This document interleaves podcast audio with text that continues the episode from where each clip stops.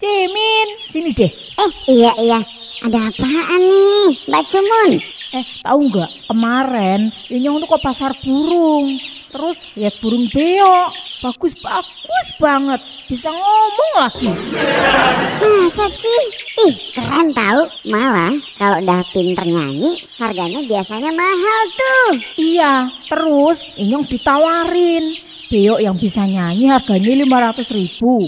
Yang diem dan gak bisa nyanyi harganya 1 juta. Terus Inyong pilih aja yang diem dan gak bisa nyanyi. Keren kan?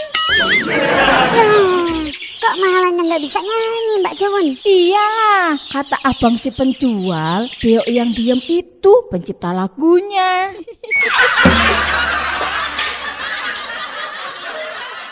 Layanan umum komedi ini dipersembahkan oleh El Gangga 100.3 FM Radio Orang Bekasi.